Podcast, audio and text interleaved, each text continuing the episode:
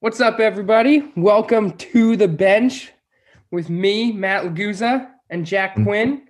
We're coming here for our second official episode and our first of the new year. Jack, I'm getting ready to start a new year. Yeah, it's awesome. I, I mean, I can't wait to get jump right into things. Yeah, so you know, first we're just going to start off with some quick news, some big news. Alabama, Ohio State in the title game next Monday, January 11th. And I got to tell you, Justin Fields went off last night. Even after getting hurt, he threw a touchdown the next play, continued to the six touchdowns on the night. It's going to be an exciting game. Yeah, it sure is. He had an insane game. I, it was really a, uh very fun to watch, um, and I'm excited for the game. Yeah, no, it's a sad end to Trevor Lawrence's college career. He definitely deserved a little more. Um, but you know, he's gonna be the first overall pick. Jacksonville's great. I just can't wait for Monday night. But yeah, Yeah, let's move in to some of our big topics today. Jack, we're gonna start off with the NBA. Okay, so we're going to start off with the Grizzlies here. Unfortunate news. Uh, Ja Morant went down with an ankle injury. Really hate to see that, Matt. Yeah, no, it's definitely a big blow to the Grizzlies. They're very lucky that it's only around a three to five week injury period. I was watching it and it looked a lot worse. He was uh, brought off the court in a wheelchair. So only being out three to five weeks, that is a that is big news for the Memphis Grizzlies. For sure, for sure. And, you know, an ankle injury like that could bother him the whole season, but thankfully he's going to be coming back and eventually will help them with their playoff push later in the season. Exactly. And it, you know, it was it's really disappointing for Ja himself because in the opener he dropped 40 points and it was really hoping for a really big season. Thankfully, it's going to be a very short period of time that he's not playing, but I'm hoping he comes back strong and continues where he left off. Just on to the next topic of the NBA. With the Knicks, I mean, Julius Randle, Matt. What, is, what are your thoughts on Julius Randle? I like it. And I still don't know what the Knicks should do with him. I don't know if we're excited that he's playing well so that he's got more trade value, or if we're excited that we're playing well so that he could be a leader on the team. I don't really know where we're going with it right now, but he's having an all-star season right now. Through five games, averaging 23 points, 10.4 rebounds, and seven assists. You know, again, it's only through five games, short. And it was a little bit of a rough night on Thursday, but it's a really good start to the season, much better than last year so far. And let's see if he can keep it going. For sure. I, I think Thibodeau has really had a great impact on him. And I think I need to issue a formal apology to Randle. He has really stepped up his game. He looks like a leader out there, especially passing the ball. And he's really encompassing what it means to be a point forward. And I think for a young team like the Knicks, it's really important. And to be a leader like that is important around all these young guys. Yeah, no. And we've seen improvement from a lot of the players on the team, including our starting point guard, Elfrid Payton. Last couple games, he has been a start an NBA starting point guard, and we haven't seen that really from him before. No, he's looked fantastic. I, I really like what I'm seeing, but it's really tough to see all our young guards behind him not getting that playing time. So it's a double-edged sword in that sense. But that being said, Quickley is out, and so is Frank Ntilikina, uh, and I think Dennis Smith's hurt too. So given that that's happening, Elfrid's really having a great season so far. Yeah, and l- last point on the Knicks, what do you think of RJ Barrett? He had a great opening night, and you know, I know I thought it was going to be it was going to continue going. He was going to average at least over 18 points per game. He has been very cold from the field so far in the last couple games, and he's just not been able to get anything going. Yeah, I think with RJ it just comes down to consistency. But it is tough with the older guys, Randle and Elfrid, even Reggie Bullock, to get the ball and to be in the offense, in, in the tempo of the offense. Uh, a young guy like him, I think eventually he will be the type of guy to drop 18 points a game. But I don't see him being, you know, the superstar that will take the Knicks to the playoffs, but really a piece that we'll need to keep for the future. Yeah, for sure. Now, the Knicks have just been playing great. Haven't checked since that miserable performance in their last game, shooting wise. But before that last game, they were leading the NBA in three point percentage. So that's something to look great on on them. But let's move on. Mavs and Clippers. Earlier this week, the Clippers were without Kawhi Leonard. And let's just say it, it was a massacre 124 to 73. The Mavs were up by 50 points at halftime. Crazy to see. It, it's embarrassing for the Clippers, I think. It just makes me question their team chemistry and, you know, even their ability. Obviously, they'll make the playoffs, but even their ability to make a, a long term playoff run. But I guess we'll see. It was pretty embarrassing for the Clippers given their roster. Yeah, and it's just it almost seemed like they were overwhelmed it on offense. They couldn't get anything going.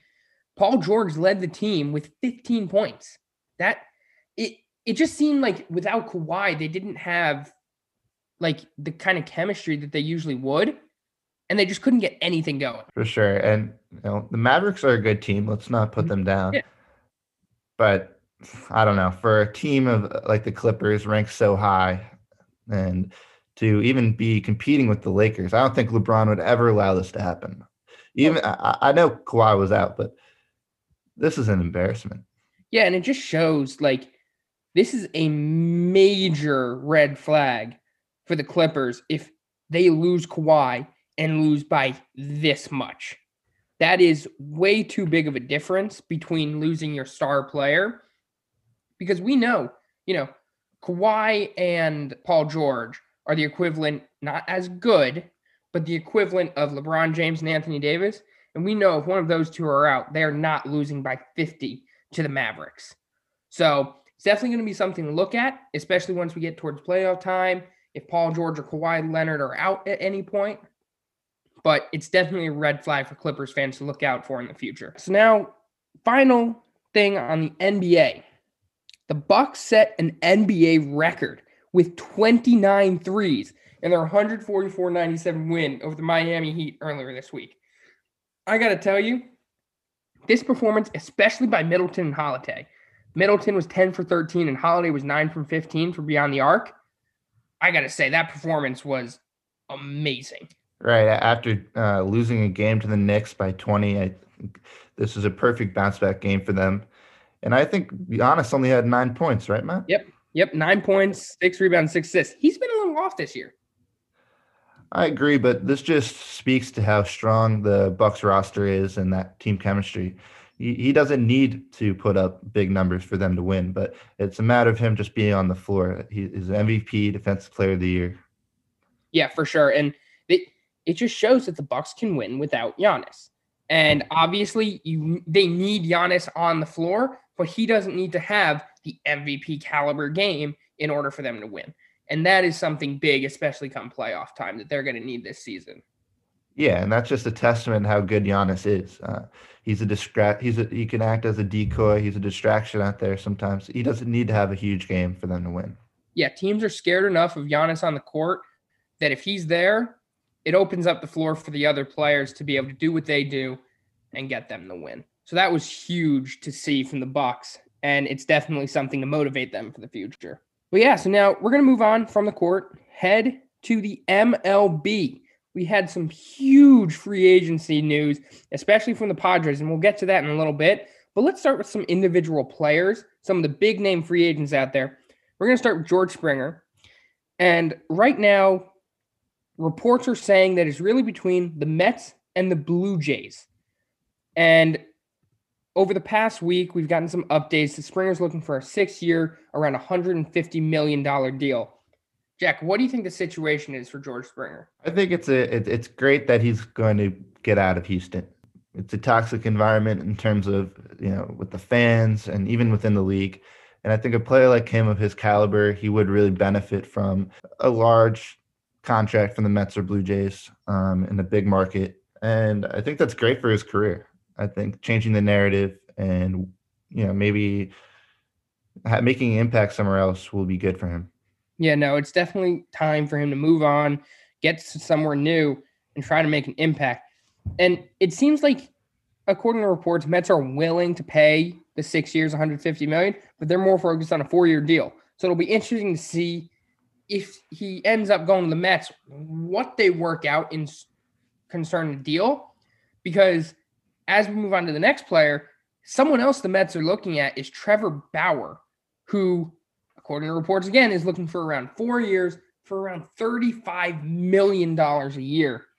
That's up near the Gerrit Cole numbers per year uh, salary. So I don't know. Do you think the Mets would be able to pull off getting both of these guys?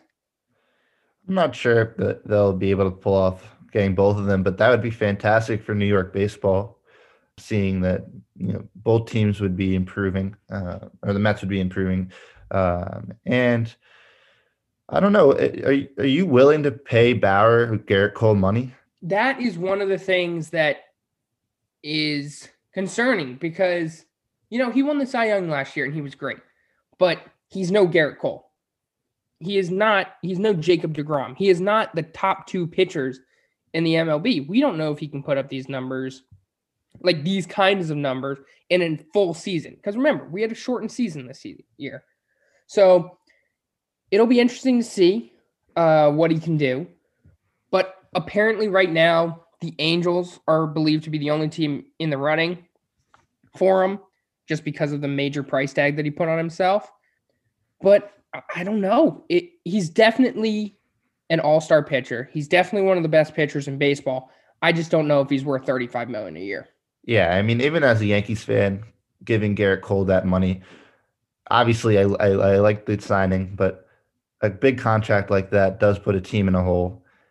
And you know, with Bauer, like you said, you don't know what his production will be like down the line. At least with Gerrit Cole, you knew he was a proven pitcher and you knew that he would perform. Yeah, exactly. You when you're giving someone $35 million a year, there should be no question marks at all. And I'm not, Trevor Bauer could turn out to put up these kind of numbers for the next five years. You know, he could end up being worth it for the four years, but there are question marks. And that's the problem. I don't think you can commit to that kind of money. If you are not 100% certain on this, you don't give him that kind of money. And I think that's why the Angels are really looking at them because they need pitching help desperately. And they, they're pitching away from playoff contention, in my opinion. And if they can get Trevor Bauer as their ace, that would be huge. Yeah, I agree there. Uh, Angels would be a great fit. Yeah. So now we're going to move on to our last major free agent, and that is your friend, DJ LeMahieu, Jack. The machine. The machine. Everybody thought that he would only be able to produce in Coors Field. And when he left Colorado, he would not be the same player. He proved everybody wrong when he went to the Yankees. And what do you think? Do you think he's going back to the Bronx? I really hope so. He's, definitely been one of my favorite players over the past two years. And you know, when the Yankees signed him, we signed him to be a utility guy, someone that will, you know, punch in, put anywhere um, as he can play any position. And then he turned out to just be, as as I said, in the machine. And you know, the issue with the the contract right now is he's asking for five years, around 20, 25 million dollars, but he's 32 years old, uh, and the Yankees aren't really thinking about paying a guy that's going to be 37 and paying him 25 million dollars. So you know, you have to think how many more years of good production does he have? Yeah, and that's definitely a question because that's the same kind of philosophy the Mets took when they were choosing between James McCann and JT Realmuto. And JT Realmuto, he's a better catcher than James McCann right now, even though James McCann is great. But he was asking for like an eight year deal for a crazy amount of money each year, and he would have been 38 at the end. If he was making $25 million a year, say, at 38, do the Mets really want to be paying that? So it's definitely going to be interesting to see because I know the Dodgers and the Mets are both interested in him as well. If any of those teams accept this offer and take the risk, or if they whittle him down a little bit and get him down to like a three year deal. And it, it'll be interesting to see. Yeah, for sure. And, you know, it's sort of scary to see that the Dodgers are in conversation with him mm-hmm. uh, oh. since he is an MVP caliber player and they are the reigning champions. I, know, that would be scary and it would be a real bummer to me as a Yankees Yankees fan. I, I really loved uh, DJ LeMahieu. I still do. And I really hope that Cashman can get a deal out to him that he likes. Uh, yeah, I would hate I would hate to be a Rockies fan if DJ LeMahieu went back out west to the Dodgers. Uh, that would be a thorn in their side for however long he stays there. But, you know, there's definitely going to be, there could definitely be a possibility where a team spends the 20 to 25 million dollars on DJ LeMahieu until he's 37 years old. Because right now, he hit 364 last year. He can help you get to a World Series. He can help you win a World Series. So if a team wants to win in the next two years, it might be worth to pay him that money. Yeah, I mean, I mean, what are the next moves for the Yankees if if he leaves? You know, how do they fill that hole? Yeah, that's actually a perfect segue because that's where we were going next. And it's interesting because you know with DJ LeMahieu, you're we can just talk about the infield real quick. You know, we had DJ at second, Gleyber switched over, uh, played short, and you had Gio at third for the most part, and that was your starting infield for the most part. And losing DJ, that's a big hole. So I know I've heard a couple rumors: Trevor Story, Nolan Arenado, Francisco Lindor. I like Trevor Story, and he's always been one of my favorite shortstops. Um, great offensive player, underrated defensive ability, and he's going into his last year. And so you're going to get him for a lot cheaper than you would if you were to trade for a Lindor. You get him for a lot less prospects, and you have a very good chance of him re-signing because, come on, you're the New York Yankees. You're gonna make the playoffs. You're gonna have a chance at the World Series. He will resign and help you win one again. I like that idea, but what do you think? You're the Yankees fan. No, I like Trevor, Trevor Story too. Another Rocky, you know, and we've always had our eyes on Lindor. We'll see. I, we do have a lot of prospects, and usually the Yankees, the pattern has been we pull some guy up and then he's a phenom. So we have like one of the best farm systems in the MLB. So in that sense, you know, why go out and spend that money when it could be we could have a diamond in the rough somewhere. Yeah, it's true. Like if it doesn't work out, we do have a backup plan. Yeah. But if LeMahieu doesn't return, is it's just a huge shoes to fill. Yeah, and it'll be interesting. And you know, switching away from shortstop, the Story versus Lindor debate, or keep Gleyber. I know you and I were talking about this the other day. What do you think of getting Arenado? How do you think he would fit into this kind of situation, and what would the Yankees do with that? I mean, I would love Arenado. He's a great player. Everyone knows that. Generational talent. I think he'd fit in well in New York. Stars thrive in New York, and I think that would be perfect for us. Yeah, and we know the Yankees are going to get their guy, whoever it is, and they'll make it back to the playoffs. They'll have another chance at the World Series, but it'll be interesting to see which path they go. Is it Story? Is it Lindor? Do they bring back DJ? Do they get Arenado? Do they stay pat where they are? It'll definitely be interesting to see. Let's move on to the other side of New York to a team that has not had that much success, but sorry, Matt. Up. It, it's okay. I'm used to it at this point. But hey, we got hope. We got Steve Cohen back there. No more Wilpons. New York Mets. What is their plan? What do you What do you think is their philosophy going into this season? I think the biggest thing it, with Steve Cohen is changing the culture. And I'm sorry, Matt, but it, it's a losing culture over oh, there. Yeah, no, no question. And you know they haven't been good in a while, and I think Steve Cohen's. I, I think he went out and said that he'd spend an, like the checkbook's open. You know, he's going to spend what he needs to make the team competitive again. And I think that's a good attitude to have. And you guys have a clean slate. And uh, we'll see what happens. I mean, what do you want to see as a Mets fan? It's going to be interesting. And for a number of reasons, as a Mets fan, you are always a little hesitant on rumors because we are always interested in the top free agents, but it never happened. But this year, with Steve Cohen, I have a little more hope. And we've already seen it once. We went, we got James McCann. And it was a smart deal because before uh, Cohen, we had two options. We either would have spent the big bucks on JT Realmuto and it would have blown up in our face, no matter how good the pro- the person is, it would have blown up in our face, or we would have just re-signed Wilson Ramos to like a seventy-five million dollar a year deal.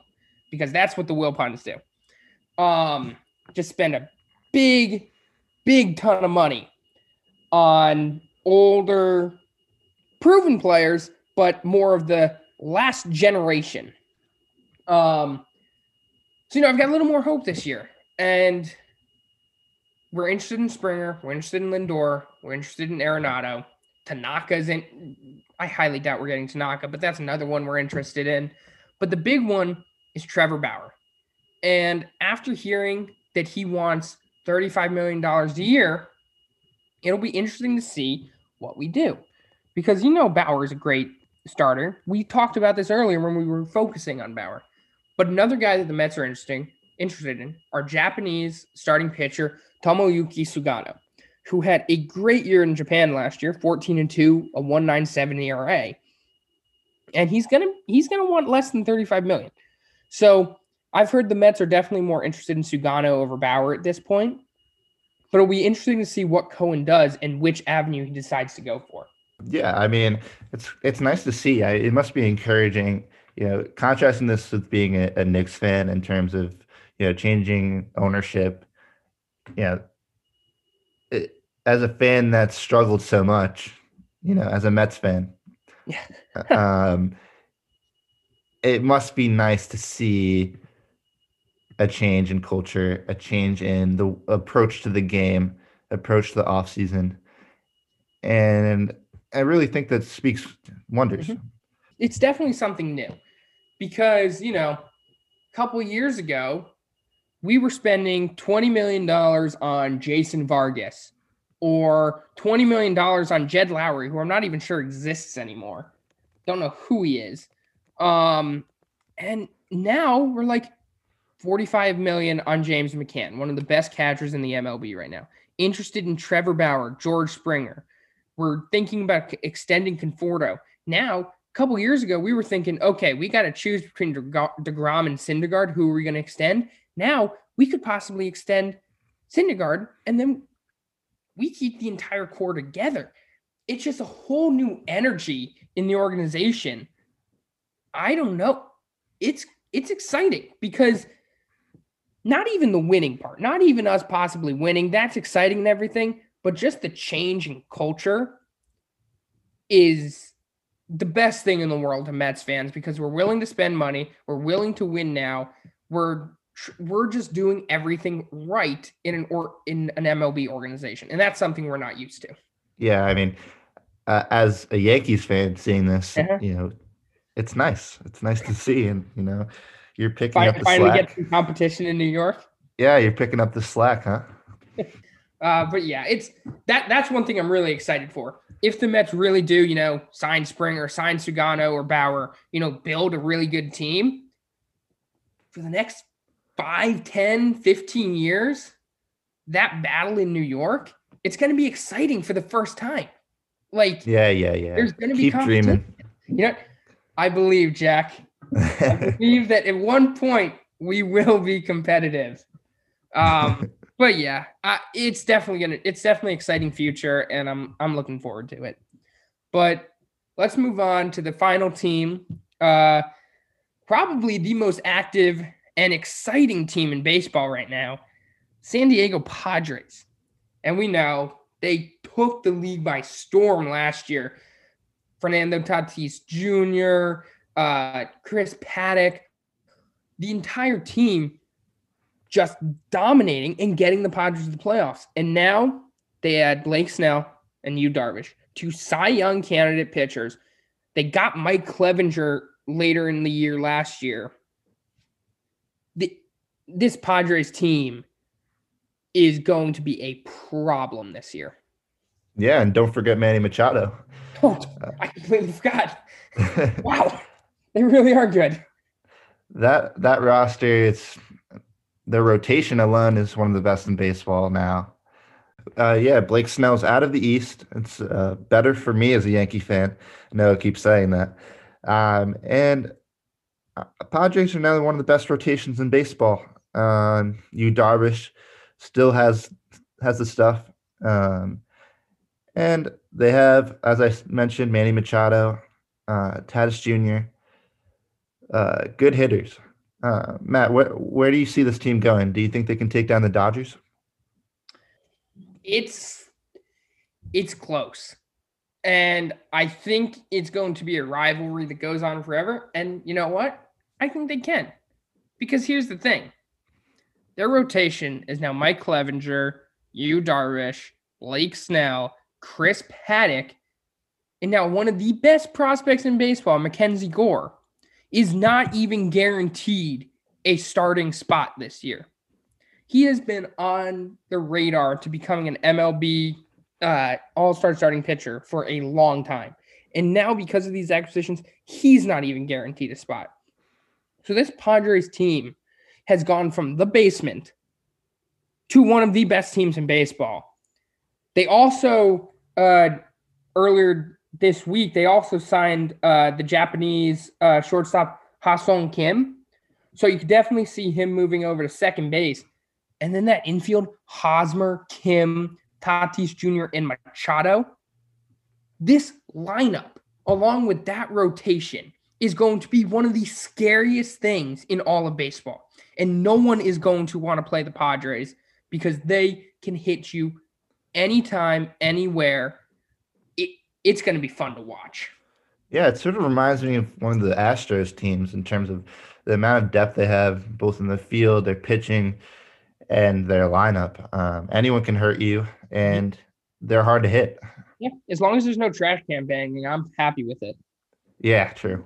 But no, it Padres are one of the most exciting young teams in baseball, and I'm ex- I'm excited to watch them. I'm excited to get swept by them every time we play them. Um, it, it's going to be a fun time. But, yeah, as a uh, baseball yeah. fan, it's it's better. It's different. I'm sort of tired of Dodgers being the top of the NL, and it just I don't know. This is good. You good know, it's nice. It's nice seeing some new teams pick it up. We saw the White Sox do it last year. The A's are, you know, they they make the playoffs, but they're one of the teams that don't really make it that far. They're playing well. Um, Miami Marlins. I'm. We don't know if last year was a fluke or not, but you know they made it to the playoffs. It it's exciting to see some of these new teams pick it up and get into the running. And the Padres are the leaders of that. They're going to be great. Let's see if they can dethrone the Dodgers and become the best team in the West. Yeah, it's going to be fun to see. All right, so now we're going to move on to the NFL. We got a big weekend this week. All the games are on Sunday. Jack, let's start with the best division in all of sports, the NFC East. Yeah. yeah. Who is, is it the football team? Is it the Giants? Is it the Cowboys? Who do you see winning this division? My unbiased opinion, I think the Giants will make the playoffs. Okay.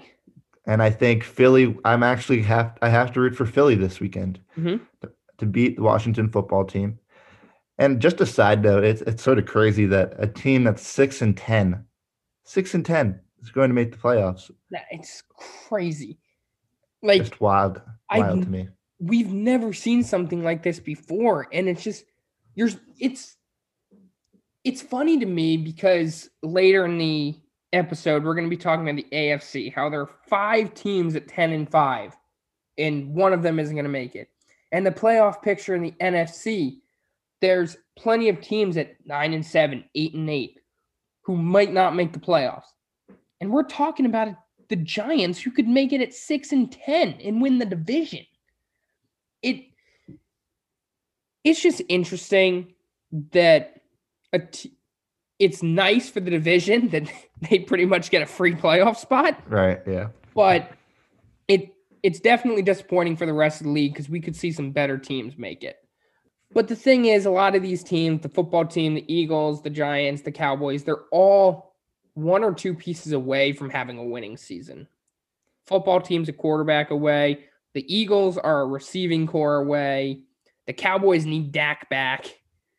And the Giants, they lost Saquon Barkley. So, you know, I think it's going to be the football team. I think they're going to end up winning, and it's not going to matter what happens uh, to the Giants or Cowboys. Um, but it's definitely going to be it.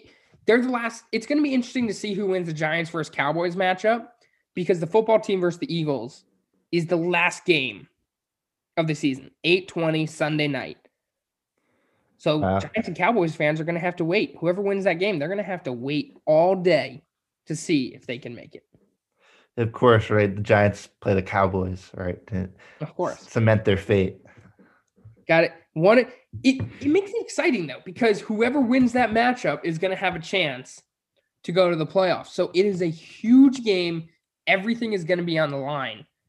And the one thing that's gonna be really funny is if one of these teams makes it and they make it past the wild card game, that is going what's gonna make me excited. Yeah, that would be insane. Um, but you know, if there's one team that can do it, it would be the Giants.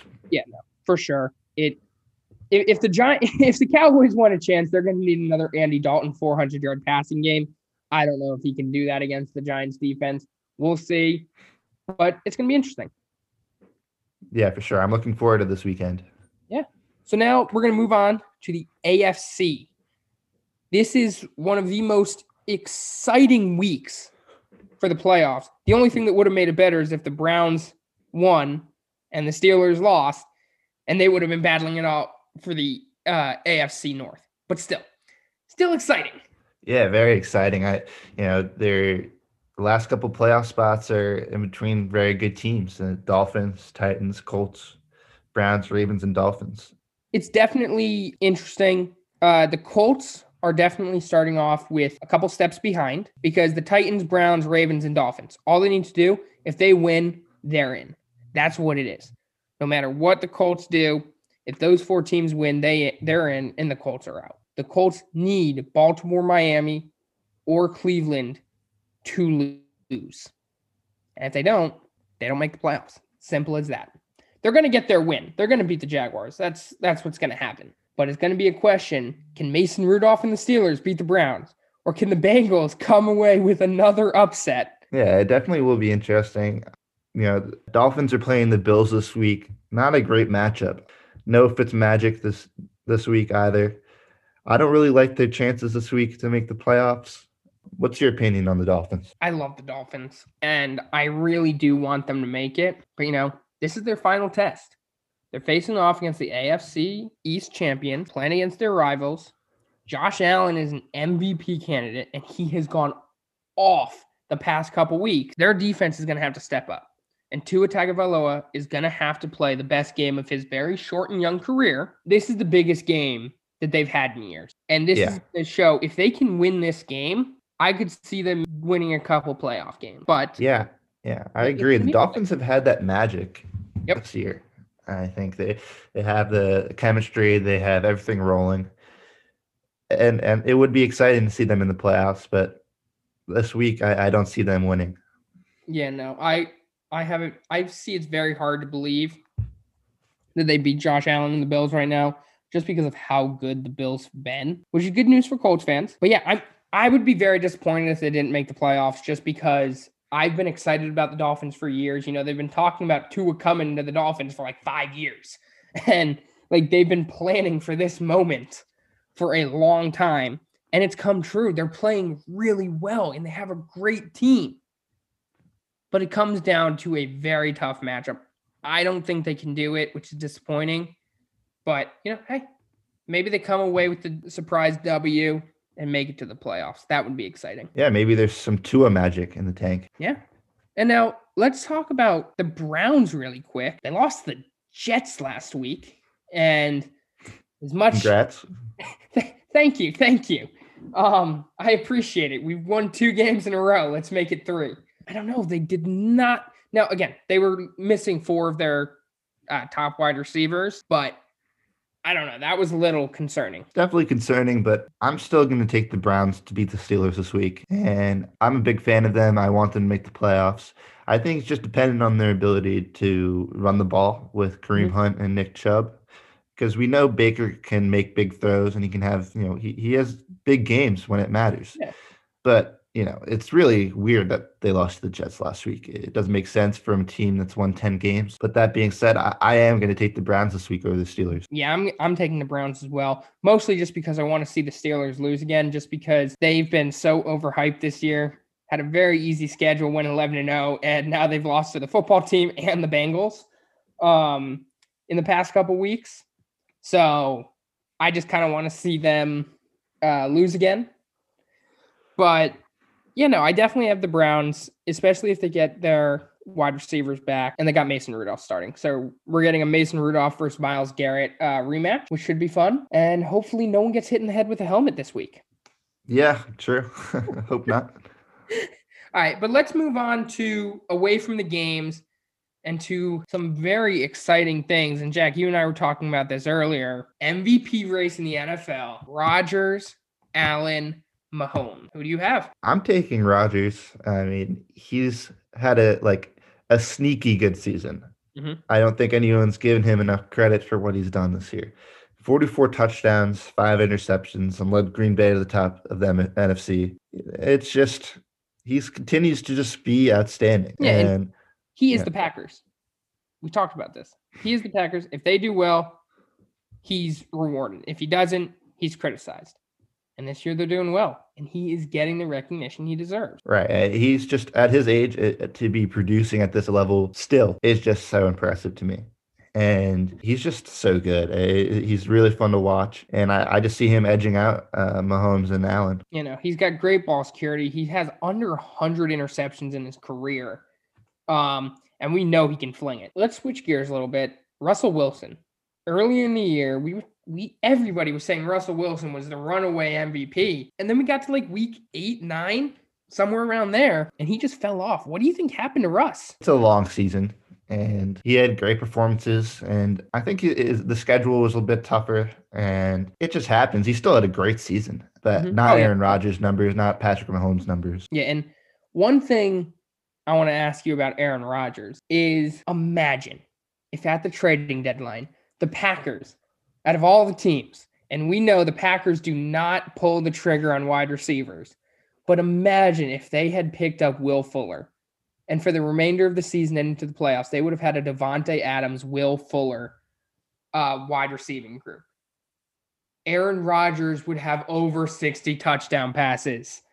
I know it. They're like Aaron, like imagine if Aaron Rodgers had a second receiver that could catch the ball. How dominant they would be right now.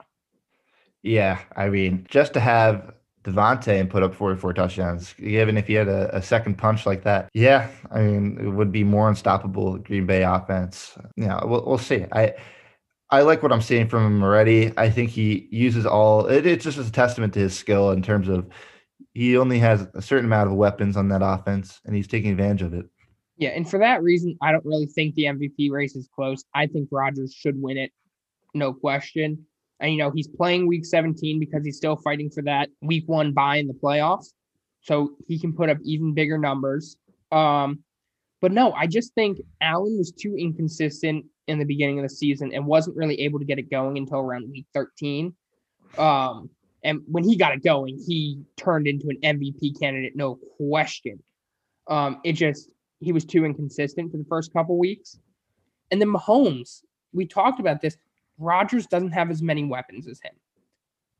And he's still putting up these kind of numbers. So, in my opinion, Rodgers should be the MVP, no question.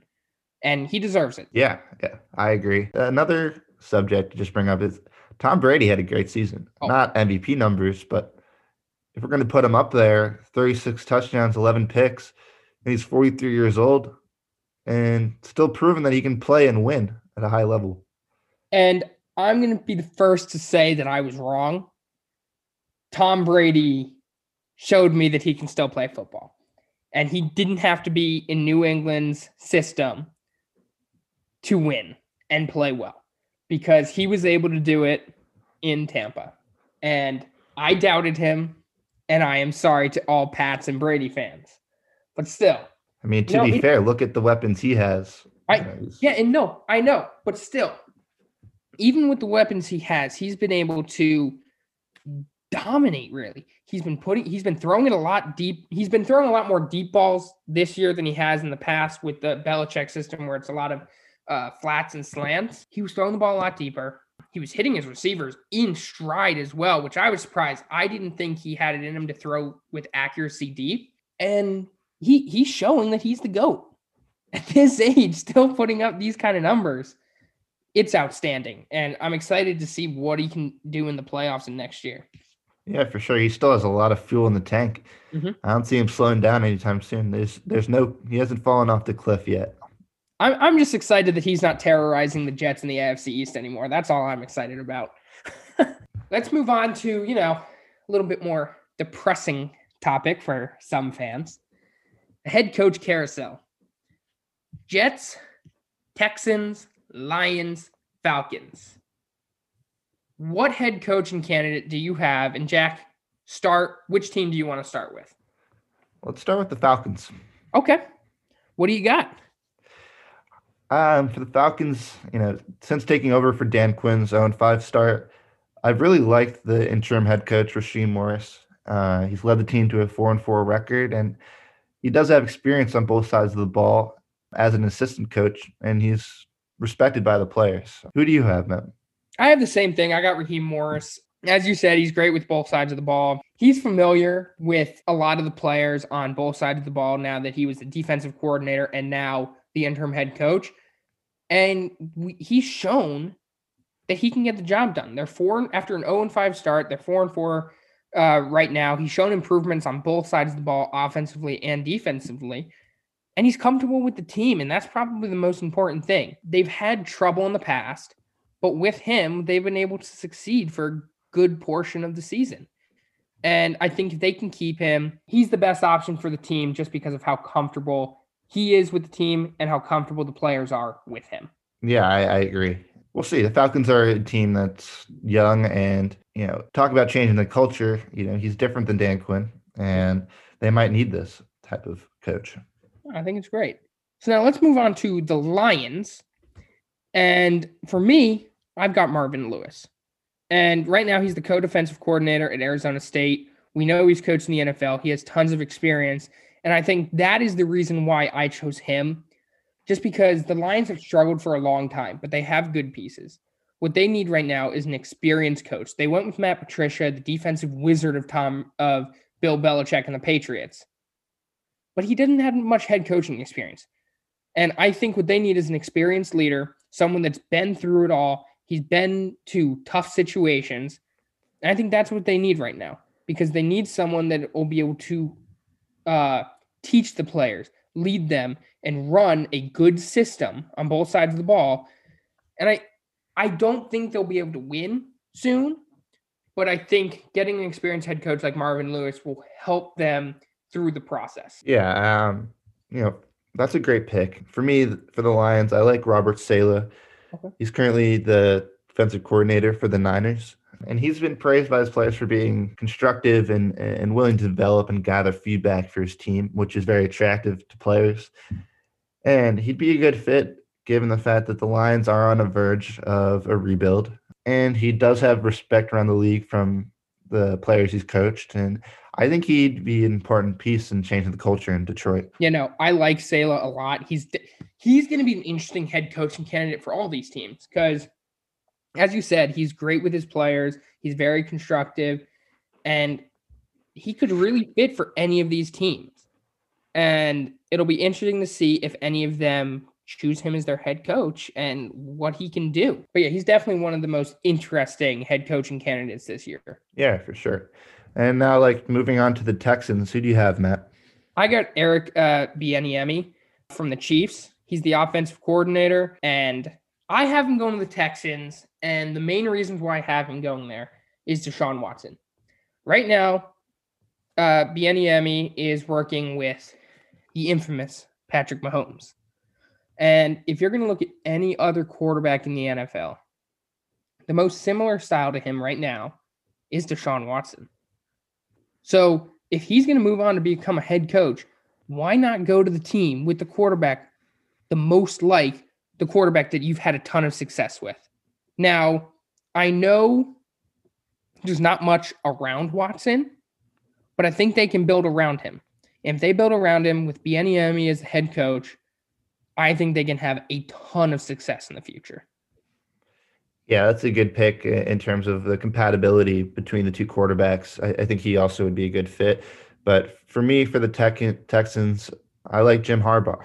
He's a proven winner. He's played in the NFL. Everyone remembers he's a great coach with the Niners, led them to a Super Bowl. And Texans have a good roster. And obviously, as you said, Sean Watson is the most appealing part about that. And I think Harbaugh Harbaugh would be a good fit and with him and would help him out and he has the ability to get the most potential out of his players. And I think that's attractive when you look at a young team like the Texans. And he has the experience. He's coached at both the college and professional levels. And as I said, he's a winner. You know, I like that pick a lot. Harbaugh is definitely going to be one of the top head coaching candidates this offseason, mostly because of that experience.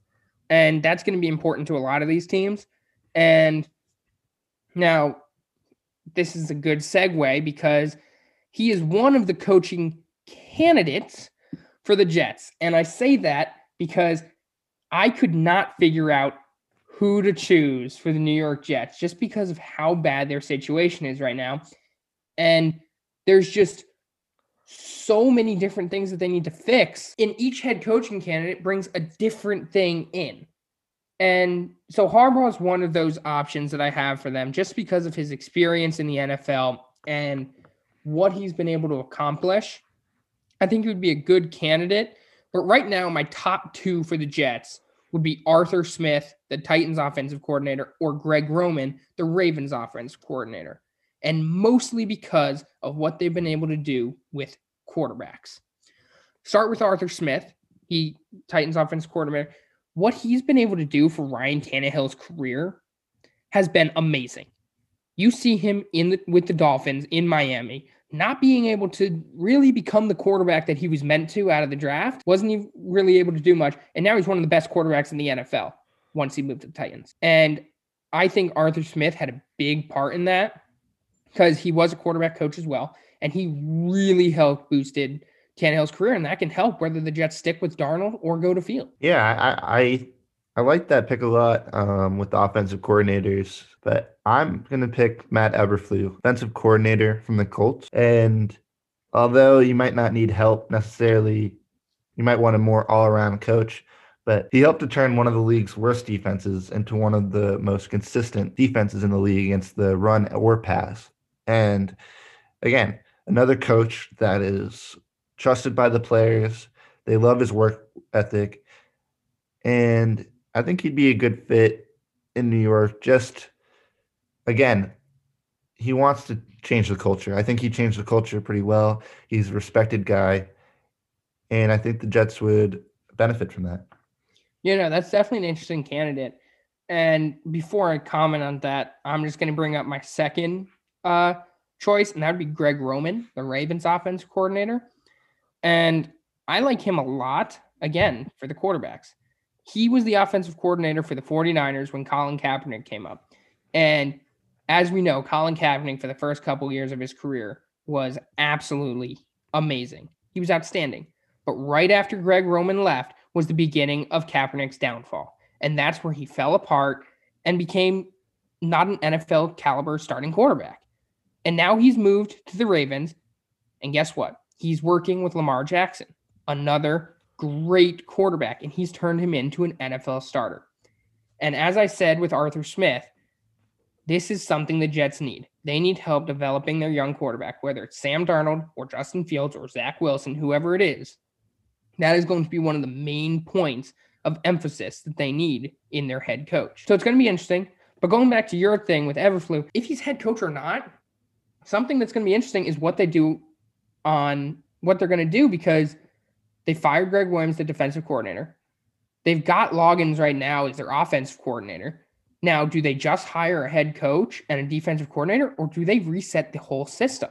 And it'll be interesting to see what Joe Douglas decides to do here because that could determine what they do with their head coaching situation as well if they decide to reboot their entire staff. Yeah, for sure. You know, now listening to your picks, I think they would benefit from an offensive minded coach given that the quarterback is something that they're going to be investing in for the next couple of years.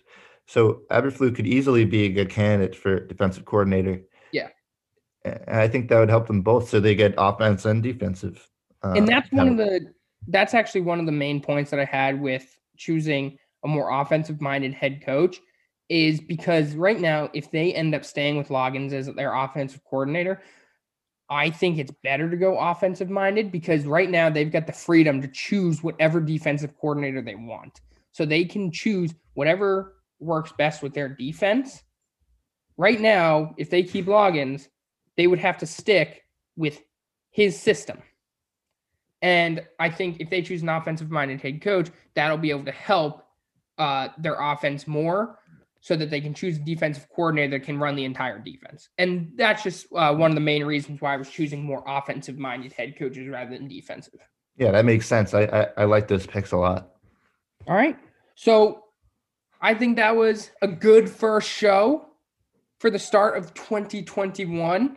Um, had a lot of good conversations, and I'm excited to continue on to next week. Yeah, uh, this has been great. And uh, thanks for listening. Uh, make sure to follow us on socials underscore from the bench underscore on Instagram and from the bench two on Twitter. The episodes will be up Saturday at three. And look for updates on both of those uh, socials for any up to date news and podcast news. Thanks for listening, guys.